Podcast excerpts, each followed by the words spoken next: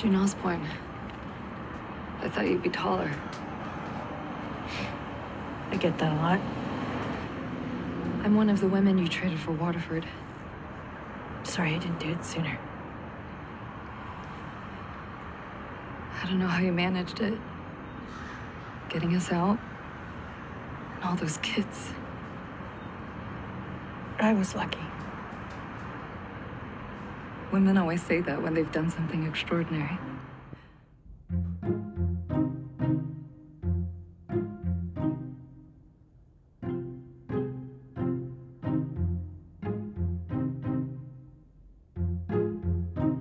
Hello, everyone, and welcome to this week's episode of Resisting Gilead. I am your host, Gina.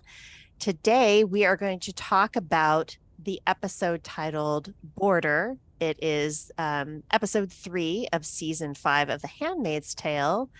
And today we have John Wambacher with me, um, who is a very fond and long-time member of the Daily DVR Network. And John has joined me on this podcast in the past as well. So, John, welcome back to the show. Thanks for having me. I appreciate it. Well, I always love having you on, and you always have some great insights. So, um, I'm very excited to have you back again. I'm excited. Yeah. And, you know, I think when we spoke last time about this, we were also talking about episode three of season four. So right. you are um you're kind of you know in your normal position in terms of in terms of this of the episode count. So what do you think of this season so far, just overall? Um, I'm pretty excited about it. Uh, I think overall, I, I didn't I didn't watch a lot of the um, trailers leading up to it. I think I saw like one, and um, I think the main thing that uh, I'm nervous about is is is June gonna go back into Gilead or not? And like, I'm like hoping with all my heart that that isn't what happens because I didn't like pay attention to. I, I didn't read any spoilers about the season. Like I said, I didn't really look close at the um, trailers, so I'm hoping that she doesn't really go back into Gilead. I don't know if I could take it after so many years of like trying to wish her out. Um, I don't know if I can handle it. Yeah, you know, I agree with you. I really do not want to see her go back in, and I especially do not want to see Luke go in with her, which I'm I'm also very worried about. I think it, it would be so much worse if both of them were to go back in. And Yeah, I know of them- sometimes I feel like we kind of lose the fact that, you know, we've got one kid safe in Canada, so we need to like make sure we're doing some parenting there at the same time. I mean, uh, obviously, uh, getting Hannah out is a priority, but uh, I, I'm I sometimes I get worried that things are getting lost in the mix. Yeah, and and I do think also um I don't know, you know, I was very surprised at the end of last season, not that Fred was murdered, but the way it happened. And I, I think I was also very disturbed by the first episode this season, just her glee and euphoria over the murder. And so I also just worry about a point of no return for June. Um, I think Yeah, she, she's yeah, she's really kind of unstable. Like there's that whole un, unstable aspect of her right now, and I think that's what adds so much tension to all the episodes. mhm. Um, and I know, like you mentioned uh, in the last podcast, the murder face, and um, uh, well, I mean, we got a we got one killer one at the end of the episode, uh, but uh, it's yeah, it's it's kind of disturbing. Hopefully, uh, again, this show like is crying for uh, mental health. Uh, yes yes it you know it, it really is and um you know i wish they would address that more in the show like we see it everyone knows it but no one i mean moira kind of points to it like i don't trust you right now um you know at, at one point with with june but i just think there needs to be something much more significant like something bigger needs to happen or someone needs to step in um or not because it's a work of fiction i don't know but i would like to see a little more kind of responsibility over mental health care, especially for you know these women coming out of Gilead. It seems like they're they're getting out and then they're if they're not going right back in, they're definitely going right back into the battle. Um, Yeah, definitely. so, so you know we start at the top of this episode with the aftermath of seeing Hannah on the big screen and wearing that plum color, which you know June is is really obsessing about. And it's funny because you know Luke's like, "Who cares?" and Moira's like, "Well, it's not pink, so she's not a little girl anymore." And it, it seems like June's really the only one that is kind of clued into the fact that this cannot be good, which is interesting. And, and then eventually we find out later through Nick that she is going to be attending a school that prepares girls to become wives, which seems bizarre Yeah. at the age so, of 12. Yeah, I was gonna say. So we know we've got like confirmation. I'm always kind of like, how old is Hannah? And so now I know. Okay, she's 12 years old right now. So it like really puts, um, I guess, extra emphasis, emph- emph- emphasis on the fact, you know, like just how messed up it is, right? And um, Yeah. and the stakes, and that uh, they have a limited amount of time to try to get her out before you know something horrible happens. Right, right. Before she's basically sold into marriage, so to speak. Not Yeah. that necessarily a financial transaction takes place, but it's, you know, probably what's awaiting her. And I'm sure June, with her interaction that she had with Mrs. Keyes last season, where she was, Mrs. Keyes is just so young at that point, it's becomes even, I think, probably more of a frightening premise for June to think of Hannah going into a situation like that and becoming um, what Esther became. Yes, definitely. What do you think about June's relationship with with Moira this season and kind of the whole omission that oh yeah, there's this rebel group on on the border. What are your thoughts kind of on those two right now? Well, to me, I think Moira's really worried worried about June. I mean, she has she's got enough distance from it from being being there longer and I mean, she didn't have the all the exact same experiences that that June had, but I mean, a lot of them. And I just think um she is worried for the safety um, of everyone and uh, to me, it was kind of a smart thing uh, that Moira didn't bring up this. I mean, obviously, when it needed to come up, she brought it up, and so to me, uh, it made sense that she would. I don't feel like she was withholding anything from from June that uh, should jeopardize anything in terms of their friendship or being untrue to to June. Yeah, I think, you know, it was interesting when they kind of got there. Um, you know, there's this former Martha named Lily, who's one of the ones that it turns out June traded Fred for, um, who honestly looks to be in pretty good shape. I th- I thought all these all the Marthas they traded were actually, you know, being held in that torture prison that June was in, but maybe some were just traded out. I don't know. It, it seemed a little strange, but again, I'm kind of like, wow, she's been, you know, out of Gilead for like a hot second and she's she's already back at the border. So much for mental health. Again, kind of a strange uh place for I think for this character to be in.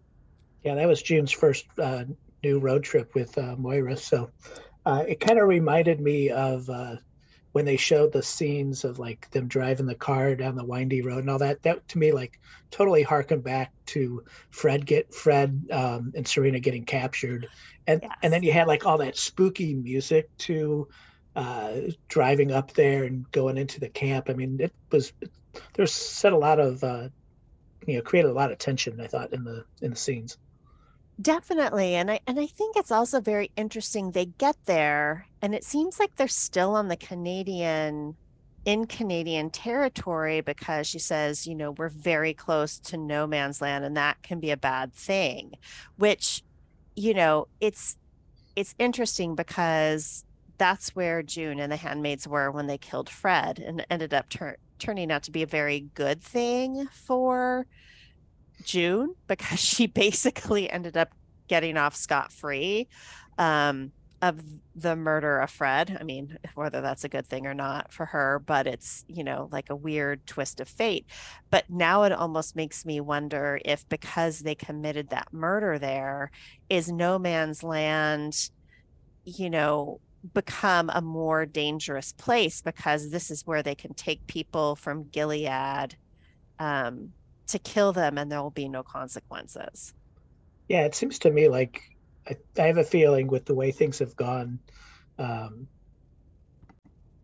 I don't think uh, Gilead's going to be necessarily as passive as they have been towards um, towards that area and even maybe towards Canada to a certain degree. I mean, at a certain point, they're going to try to give uh, June some other kind of comeuppance, and that's what it seems like, especially when we look at the um, world's worst dinner party um, and um, the uh, Commander Mackenzie. Uh, you know that part. You know, it put a put a put a circle, a target on June for sure. Yeah, let's let's talk about this this dinner party. First of all, I don't know where they come up with these actors that are just like so they and they also make them look very creepy looking. You know, Fred Waterford as a young man, um, Joseph Fiennes in Shakespeare in Love and the movie Elizabeth, beautiful, so attractive, and he's just so freaking creepy in the hands handmaid's tale and the same with mr mackenzie i'm like ugh you just look you look like a weird child molesting pervert. I don't know. He looks like the wolf man. Oh that's that's kind of interesting. he's kind of like all he's got that weird beard and he's kind of got a weird scruffy uh i don't know. I found him kind of look look he he, he looked like a wolfman that i'd like to punch. Yeah and you, you know he he also looked like and it was funny because i did see the pre the trailer to some of this and when i saw that character i thought oh this is that guy that was trying to take over after the bombing that June and Serena and Nick kind of worked to get arrested because they, they almost look like the same person. It's that same weird kind of scruffy look. And maybe that's, you know, a preferred, you know, Gilead has their weird uniforms for everything. So maybe that's a preferred commander look, you know, um, Yep. the beard and whatnot. I think it's, it's, it's so interesting how you know joseph lawrence commander lawrence is just kind of talking about the politics of everything and mackenzie's like oh you're boring the ladies with shop talk and i'm kind of thinking well yeah you don't want serena knowing too much because you know she's she's got ulterior motives but it does seem to be layered on pretty heavily that oh lawrence needs to remarry and we'll be you know we'll be talking about that later. And of course you know the two singles at the table are are serena and lawrence and it's like this is a couple that i thought that could be a terrifying power couple so let's see how this plays out I thought it was funny how much uh, Nick was kind of squirming in his seat in that scene at the table. And I mean, everybody's there's always incredible uh, looks that you get from the show. And uh, between Nick kind of squirming in his seat while they talk about June, and looks between uh, Nick and Lawrence, um, and Lawrence to a certain degree kind of looks like he's cherishing the whole thing because Oh. he kind of loves all the the juicy because he's like the person who knows everything right? Um so it's it's great to see him.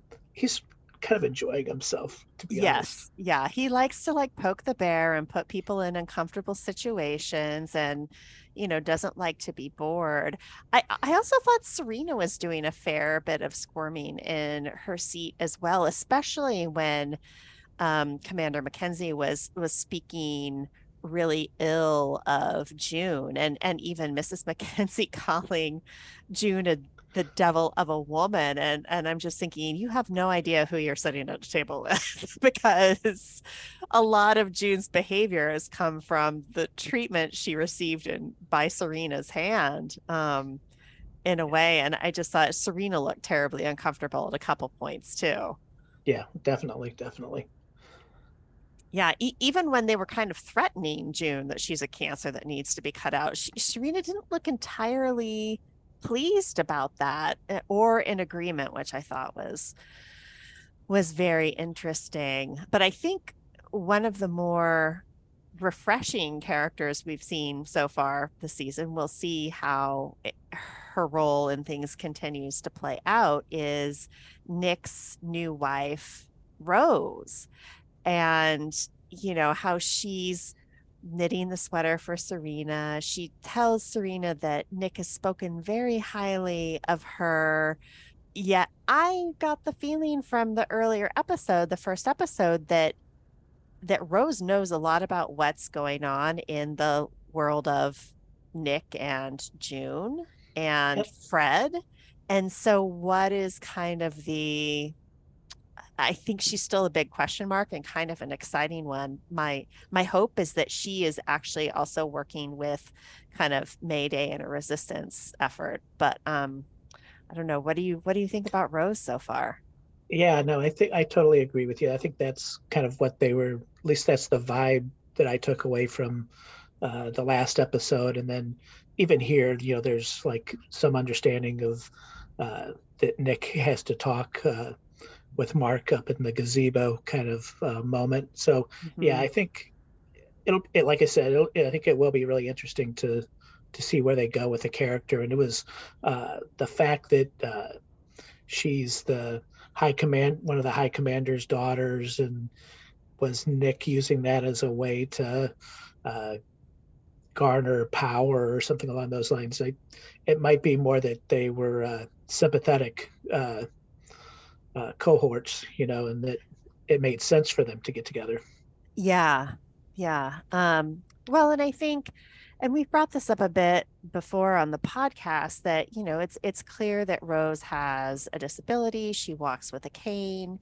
And I can just never forget the episode at the the last episode of season three where we see women with Down syndrome who also eh, don't seem to walk very well or have some type of other physical disability, like being forced into the pen with the dogs to meet their demise. And so, you know, we've seen exceptions made for those who are maybe have physical or mental ailments. Um, you know, particularly Mrs. Lawrence, Eleanor, you know, are, were they spared because they were lucky enough to be married to or related to a commander, a high commander? I Yeah. guess. and there was a kind of a weird little uh, i think it was miss mckenzie said something uh, her reaction to something uh, nick said about like maybe it was it was always a pleasure to see rose or something along that line. And miss mm-hmm. mckenzie said what a lovely thing to say. But it was kind of said in a way like nobody would normally say that right? Like because like maybe because of her disability or whatever but like it was it was kind of condescending in a way. That's what i how i took it. Yeah, well, I think he even said it's always a pleasure to talk to Yeah. Rose. And I think the talking part of it, it's more, you know, Nick didn't just marry her to get a wife because clearly he hadn't said a word to, let alone seen the first woman he was kind of forced to marry. And the fact that he found some type of enjoyment in conversation with this woman and then they married is um might be taboo like oh she, he actually cares about what she has to say and isn't that something that is frowned upon in in gilead you know between husbands and wives wives have a role husbands have a role it's not necessarily a it doesn't really seem to be a, a, a real partnership in a way yeah that might be a little too progressive for. Mm. yeah, yeah, very, very interesting. While we're at this dinner party and still in, you know, Serena and and um, Lawrence are sitting together after the dinner, and they have this really interesting exchange where, you know, he vows to protect Serena, um, which I think is it's hard for me to take him seriously because I don't think he really cares about her at all. But you know, she's she's really like working her moves and the baby's moving. She, you know, does the very predictable, takes his hand, puts it on the belly. Um and I don't know. This whole scene was I was worried for a minute. I'm like, is is, is Lawrence falling for this? Because he did you know i think he actually is just a good actor but he's you know not just bradley whitford but lawrence as a, a, you know a person in this world. But um i don't know. I was a little like worried for a minute. I didn't really know what to make of it. What did you, what did you think of this interaction between these two yeah i think they did a great job on that because i think like you, the first time I watched it, I was like on the edge of my seat, like, oh my gosh, he's not gonna fall for this, right? Like this, this can't happen. Um, and watching it a, a couple more times, and um, and that I think uh, he he didn't ever fall for it. I think he's just really good at um, kind of keep kind of keeping a straight face on things. And um, I mean, there were some great lines in that part, you know, like. Um, when they were first sitting down, when uh, uh, Serena says that uh, she always liked her, liked uh, uh, his wife, and he said, "I wish uh, I can't say this. I can't say that she felt the same." I mean, and and you know, and then and you know serena's just like yeah well you know uh, women have never been very particularly fond of me. And then he said i can't imagine why. I mean he there's like not a lot of humor in this show, but like Lawrence is like the one uh, piece of uh, light in the show that like it's always great to see him interact. And so this scene had lots of those uh, little moments and uh, him uh, giving it to uh, uh, Waterford as being weak, and his little line about toxic mas- masculinity, and and just that little thing where he does, yeah, my students loved that term before. Yeah. yeah, I mean he's he's so good, and he's also. I mean, he's a master manipulator, but I, I don't want to say he's just manipulative in the way same way that like Serena might be. He's he's very calculated about what he says and who he chooses to say it to. And this kind of reminded me of this time where June was relatively new in the household and she goes in with tea for him at night and is like, oh, it must have been a tiring day, blah, blah, blah. And she really is trying to see if what worked with Fred will work with Lawrence. And Lawrence is like, did this really work on Fred? Like, you know, he he just threw it right back at her. And I I almost feel like he was thinking the same thing with Serena, but he didn't say it out loud because you know, he had a, he he had a certain respect for June and her spunkiness, and that's why he took her into the household anyway. And I do think that he loved his wife very much. They probably had conversations about, uh, or at least one conversation about Serena at great length at some point in time. And I think they both kind of see Serena for kind of what and who she, she is that you know she can be a very toxic force though a very smart one but then I also think Lawrence wants to be the smartest guy in the room. And well, I wouldn't give Serena maybe that level of, I mean, she's good. She's no Lawrence, but they both did come up with uh, some of the pillars of this world they're now living in. And, and I think, I think Lawrence realizes she could be dangerous in his house and yeah, why definitely. bother? Yeah. Yeah. And I think that also like when he's when she kind of uh, makes the um, the move and he outright says, you know, uh, that marrying for power doesn't always work out well.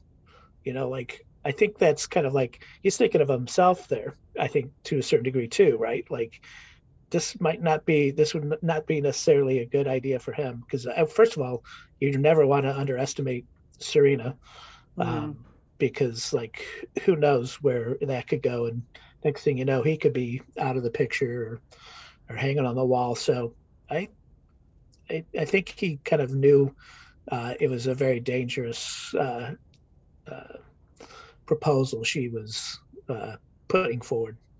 Yeah.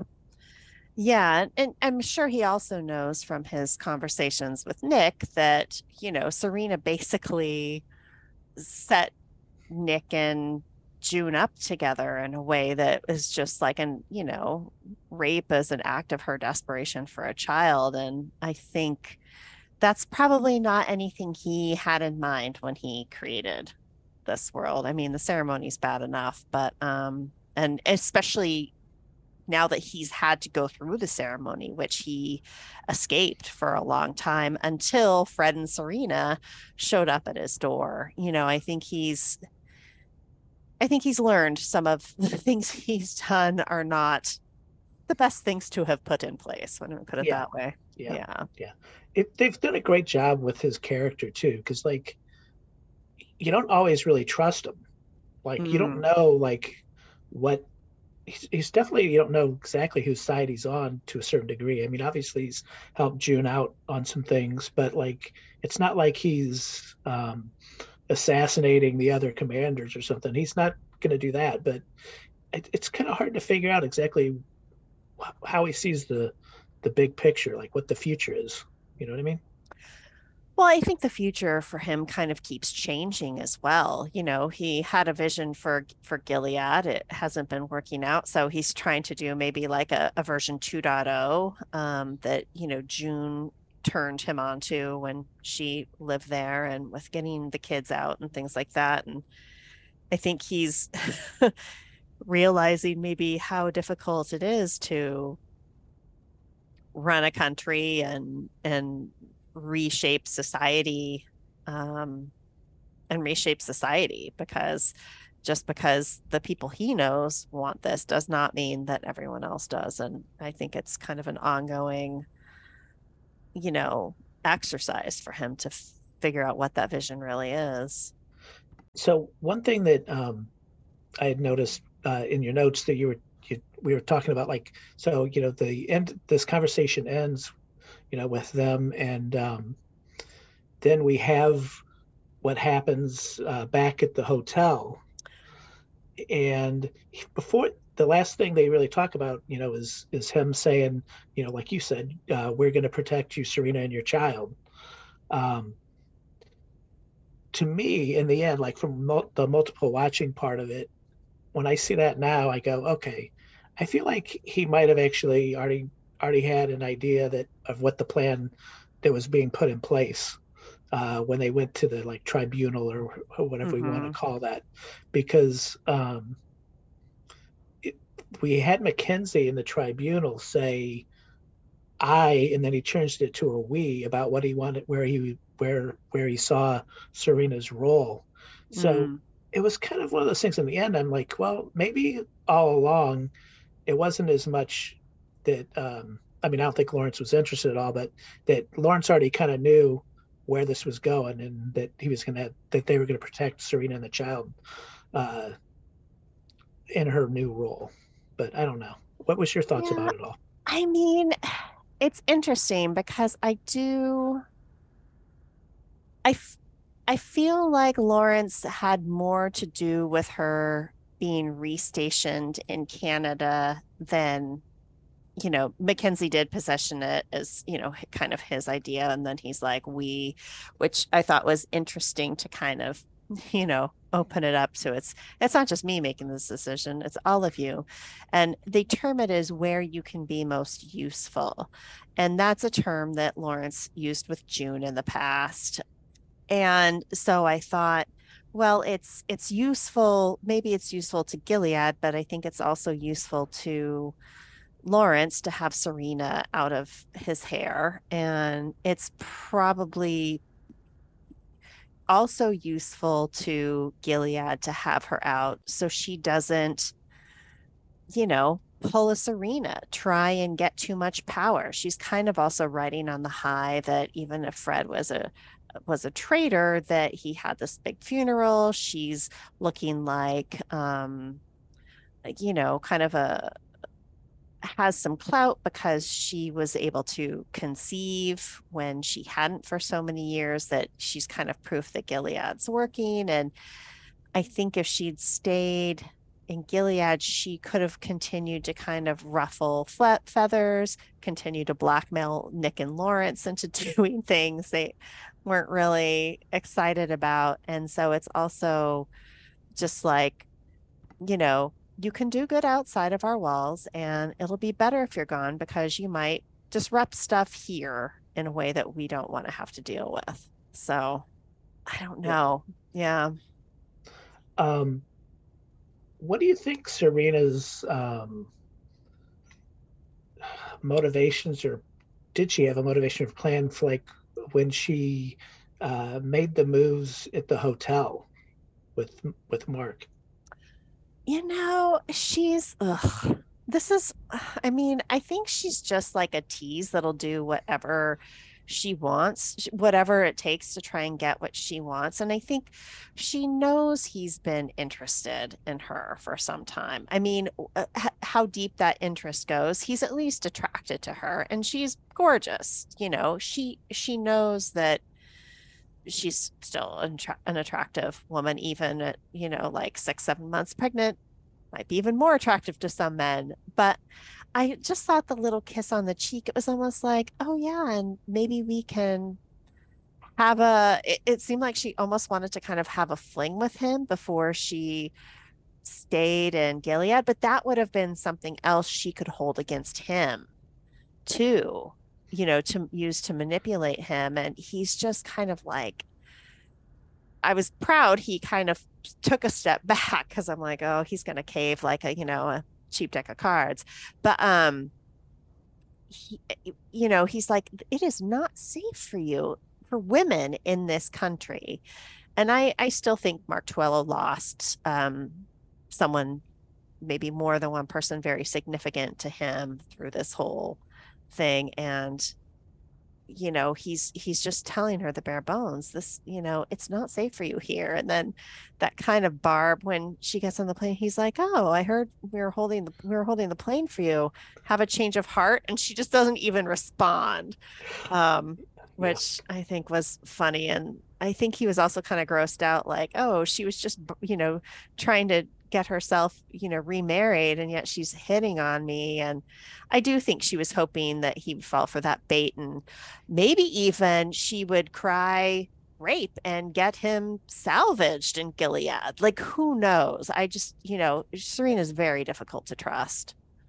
The one thing that um during that part, like when they're in the hotel room and like when she says like, you know, she is home, I think that's like when I maybe I should have realized it before or, or that, but like that's when you realize like she's a true believer. I mean, mm. to me, like I, it's hard to get back in the mindset of years ago when she essentially, uh, you know, left the country, you know, and tricked, uh, tricked Fred into going across the border. Um, to now where she seems to be like all in. So I think that's kind of a I mean, what do you think about the fact that like she's gone from that that kind of space where she wanted essentially wanted to leave, and now she's like all gung ho about to me like she's a true believer again in, in the society. Well, you know, I do think a lot of it is the fact that she does want to be a mother and she did really want to go after Nicole to reclaim her and get her back. And, you know, I don't know that she, you know, at that point, did she really think she was going to be leaving Gilead forever or that he was really going to help her? You, you know, that Mark was yeah, really going to help her get, somehow. yeah, get Nicole back. And I think, you know, now that she's carrying her own child and, and back in Gilead, I, you know, and thought she had Commander Lawrence in the bag, um, for a new husband, I think she was feeling pretty safe and pretty cocky and like, you know, I am home. She, I think she had some faith that things were going to be all right and she could reclaim her position, be married to a powerful commander, have her own baby, you know. So I, I almost think it was more interesting that she was and maybe she thought she could get Tuello to defect too. I don't know how she's he, she's like, "What do you think of Gilead?" And he's like, "Oh, it's exactly what I thought it would be." It's been interesting being here. I spent so many years studying this country. Is it different than you expected? Not particularly. No. Surface level beauty, doing its best to paper over a stunning amount of hypocrisy. So I think she's always been a true believer. I, I think the only thing that maybe trumps that is, you know, when she's trying to get someone else's baby. Yeah. um, she might I think there's a power thing there too, right? Because I mean, I think that's something she really uh, relishes power and adoration.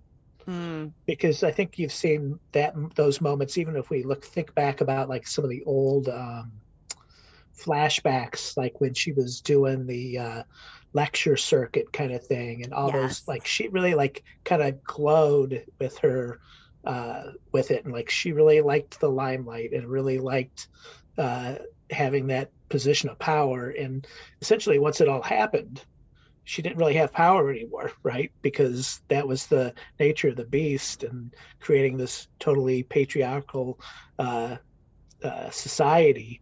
Uh, so she she helped create it, and then she lost it all. Yeah. Um, and then I guess maybe this is this point now she's starting to see like, well, if I'm going to have power, she thought she could have power within Gilead, um, but to me, like one of the things the men were saying in the in the Hall of Injustice there was, uh, you know, like you're too smart. You know, we don't want you here. That's why that Mhm. again, like uh, Lawrence, like throwing out awesome lines about, you know, uh, what was it about the, you know, you're an un- un- unusual woman kind of thing. Um, Yes. you know, like we can't handle, uh, we can't handle that. You know, I mean, like we don't have the infrastructure. We don't have the infrastructure for someone like you.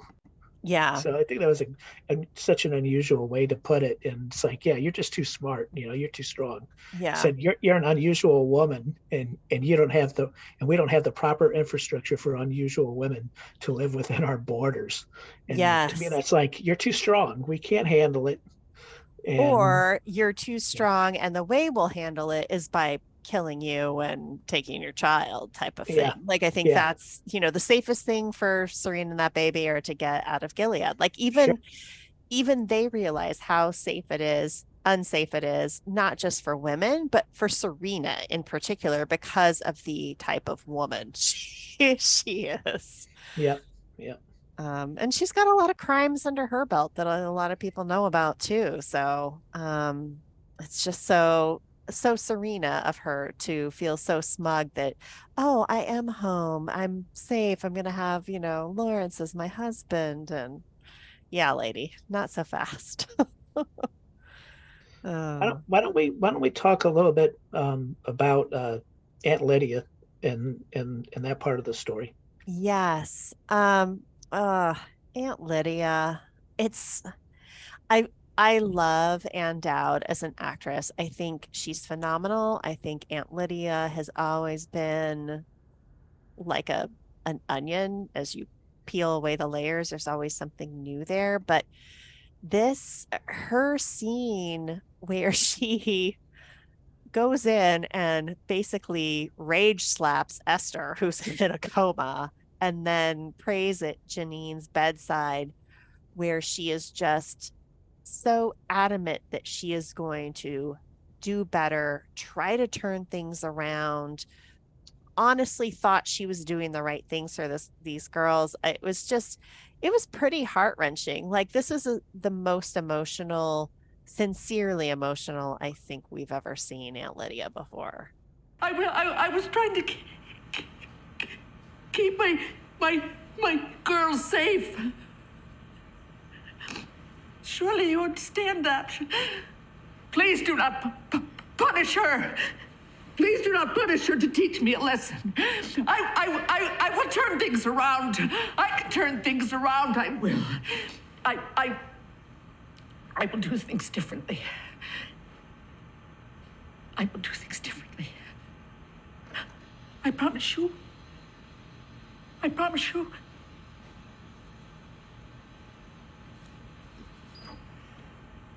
Please.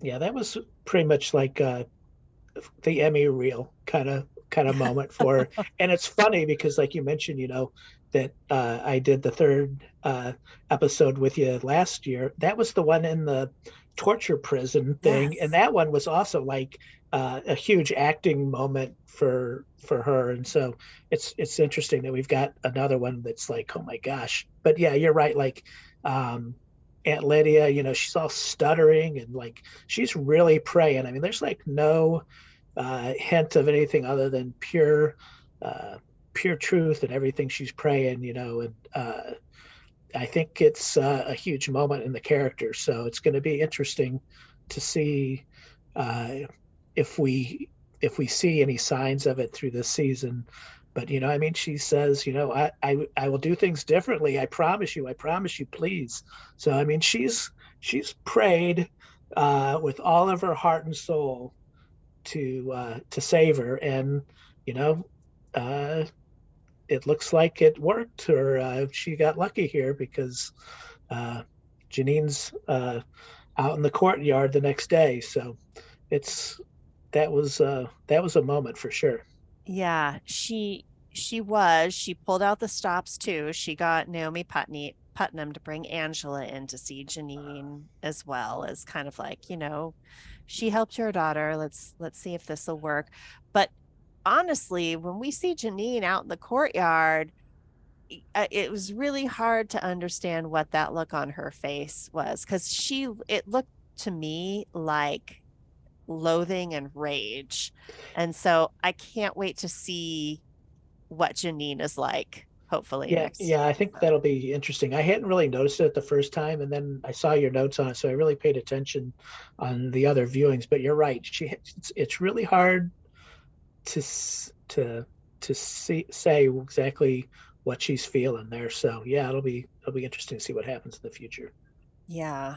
Yeah. And and we'll see what happens with Esther. Um talk about, you know, uh, women that don't belong in Gilead or that Gilead struggles with. Um Esther is another one um inspired by by June, but could be far more problematic than Serena ever would be. So we'll we'll see what happens.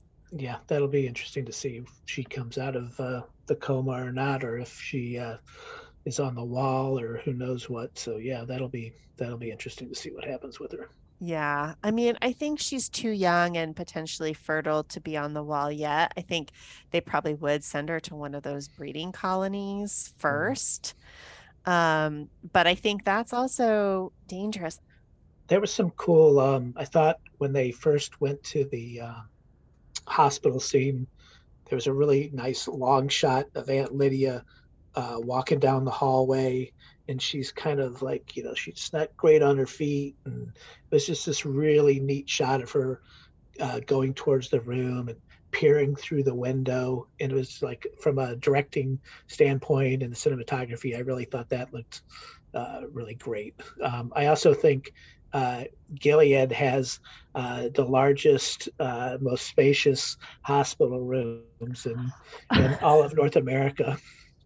You know, um, I agree with you on that observation, and it's it's not the first time we've seen a hospital room that's so large and bright and airy, and you know, um, having spent some time in hospital rooms over the past few years visiting people who are in the hospital, Gilead does look like a great place to be hospitalized, depending on what you're in for. So, Yeah, it's like the cleanest. It's like the cleanest rooms in all of Gilead for sure. Like the, like you said, the, the cleanest, brightest. So yeah, it's kind of funny. and even more, you know, it's interesting because I think we've only seen we've seen Fred in a hospital room before, but I think all the rest have been women. And I feel like the women had the far superior rooms. Like I remember Fred's room being very green, um, you know, kind of more that institutional green color that sometimes is on on the on the walls of um, hospitals. Yep. And the, the women get the nice bright white walls, but you know, the, the perks, that's the only perk of being a woman in Gilead, maybe. So I wanted to go back to this group at the border just for a minute because there's this revelation that they find out it's not just a group at the border as Moira believed it to be that's you know working to fight. It's it's actually mayday and the fact that they find out, well, even if you were trying to do anything against Gilead, technically you're Mayday because Mayday's, for better or for worse, an unorganized, somewhat or unorganized operation. No one really knows who's in charge. There's kind of limited communication between the groups. It's very scattered. No one knows where everyone is. But, you know, they say that's why Mayday's working so well. But everyone working with Mayday knows the stakes. Mayday. Mayday. Mayday's in Canada? Mayday's everywhere. Wait, how have you not been caught? There's no, you know, flag or anything. It's outposts. Small, like this. Families sometimes, just people. People who are trying to do some good. And they're all along the border? No idea. It's safer that way for everyone. And one of the reasons I'm bringing this up is because of what's happening in uh, Iran right now. So, Iran is a theocracy, much like Gilead is. They had a revolution in 1979 that left led them to this certain, this specific rule that they have now. And and since that time, um, I'll just say my boyfriend's Persian. He he was born in Iran and and came over here when he was about 14. But so I get most of my information from him. you know, he believes that since the revolution first started, that around 200 to 300,000 people in that country have been executed. Um, and I asked him, I said, well, do they publicly display them after they've been executed or the, do they just disappear? And he's, oh, they just disappear. And what happened a couple weeks ago is, is a young woman, Mahsa Amini, who's 22 years old. She was supposedly wearing her hijab incorrectly on her head, her head covering, and was arrested by the moral police, which I think, okay, moral police, this is very much the eyes, um, the guardians for sure, and they arrested her. Um, and she died in custody. They're saying she had a heart attack. That's most likely complete bullshit. And so now the country's protesting. And what's so bizarre about them taking just her into custody is my boyfriend's been back over in Iran a couple times in the past decade. And he's like, you know, it's really like loosening up over there. Like women don't even fully cover their hair anymore. Like their their their head covering is like almost just like on the back of their hair. And you can still see a lot of their hair underneath. And so it's not like this woman did something that the majority of the rest of the female population hasn't been doing there for a while, particularly in Tehran, where she was visiting, I think, when she was seized.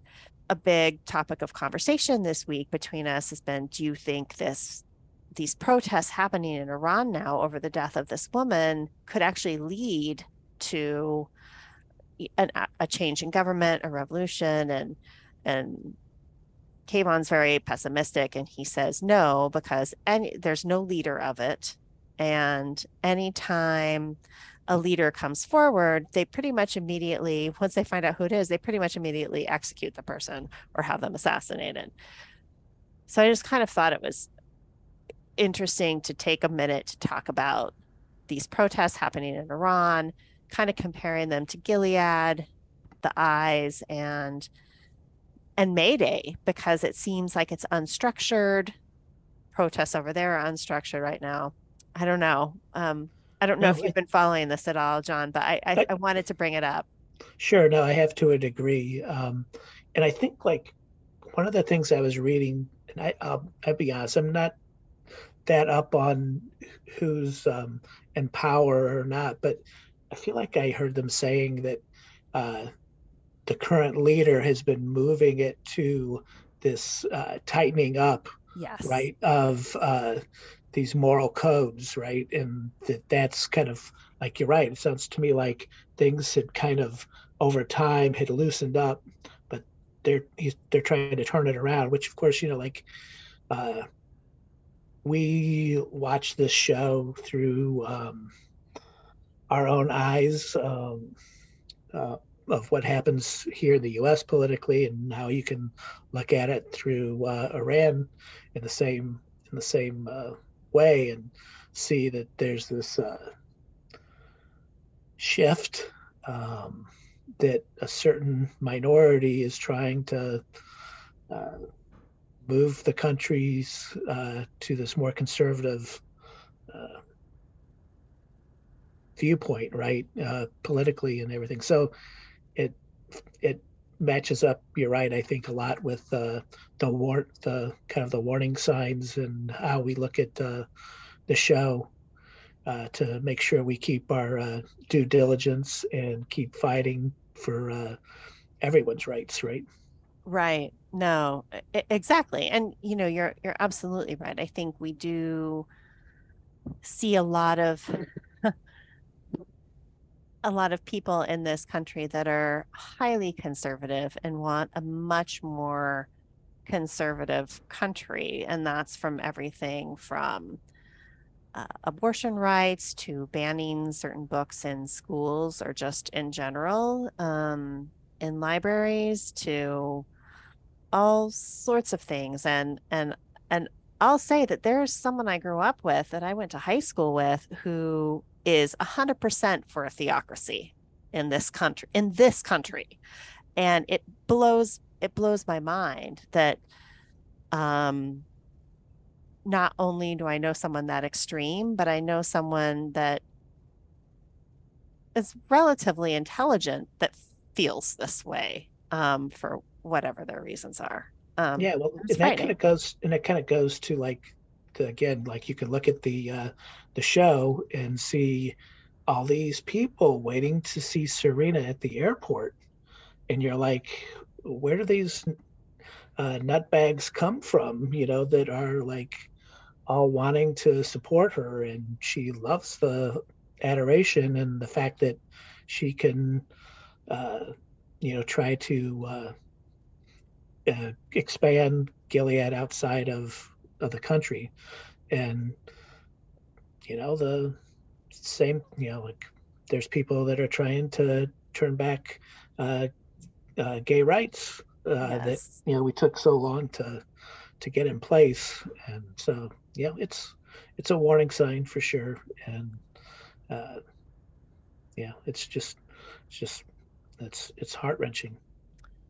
Well, and in a way, that kind of leads us to the end of the episode where we do see Serena kind of feeling bolstered by this support she had has in Canada. And that was the same support that gave her the confidence to say, I'm going home to bury my husband, right? Um, Yep. to to Yep. Tuello. And so she she gets something out of that and she's actually been sent back to be kind of an, an unofficial um, ambassador to Gilead and and help spread their word. And so she has an opportunity to lead.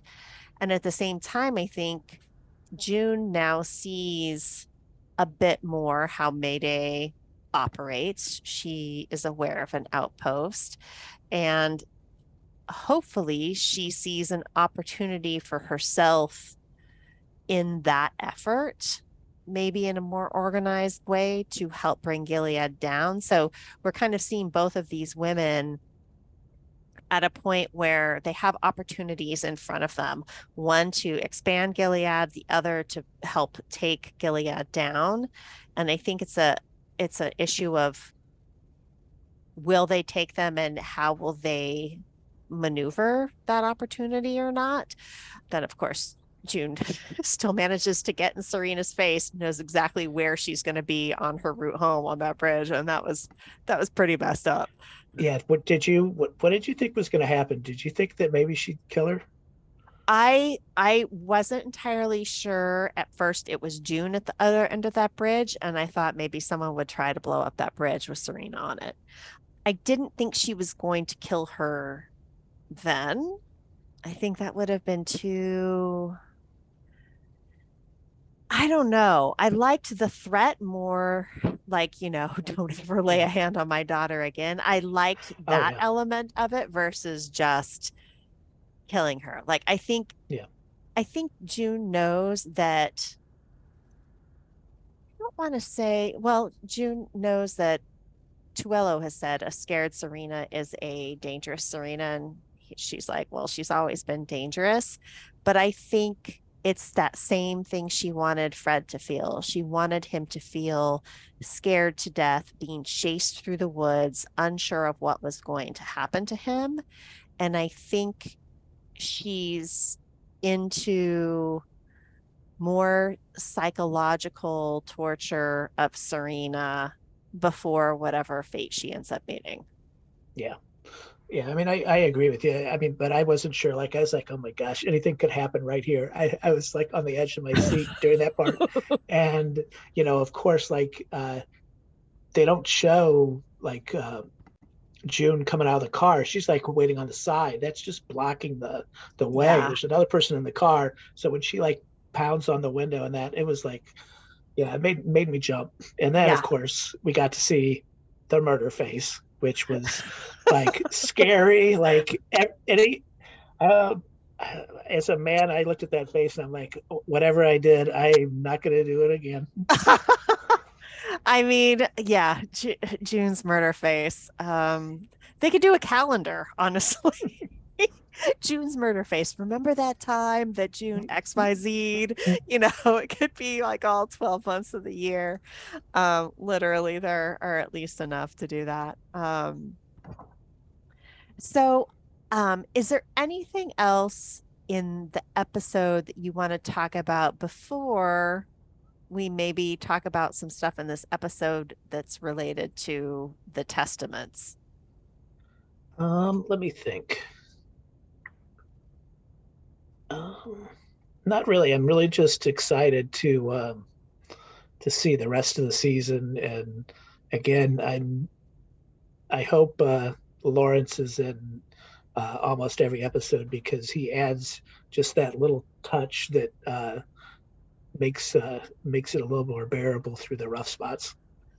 I definitely agree. He's he's much he's much needed for he's much needed in Gilead for uh, comic relief. Um, oddly, uh, not so much for his great ideas, uh, in my opinion. But so to anyone listening right now, if you have not read Margaret Atwood's sequel to The Handmaid's Tale, which is called The Testaments, and this is a book that Hulu has optioned that they will put into production after next season of The Handmaid's Tale at some point um, after season six.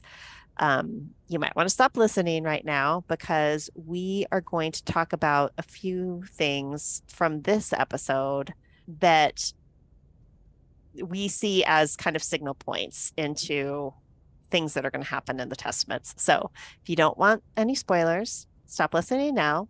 Otherwise, John and I are going to keep going. Um, so, John, Yeah. we've been meaning to talk about this book, and and I apologize that that has not happened yet. I had some family stuff come up last year, and Yep, um, no. I still definitely want to talk about the book on a podcast at some point. But something that you called out was Yeah, Miss that- Mackenzie, she does not look healthy, right? She didn't she when you looked at her, did you think she looked uh, like she was sick? She does not look healthy. And I feel like even, and I don't know if the Testaments was already out when we saw season three, But thinking back to season three, when June shows up at their house, she did not look well then either. I, I think she's been sick for a while now. Well, really, that's that's probably only for about a year or so, considering where the time time jumps came in. Yeah. Yeah. So no, she does not look well. And what we know happens in the testaments is that Mrs. Mackenzie is going to die uh, from an illness, which they kind of insinuate might be cancer. So Yeah. So yeah, it'll be um yeah, it looks it looks like that's to me they that they were kind of starting to set that up just a little bit. Um, just kind of give you some visuals to uh, make it all sense down the road.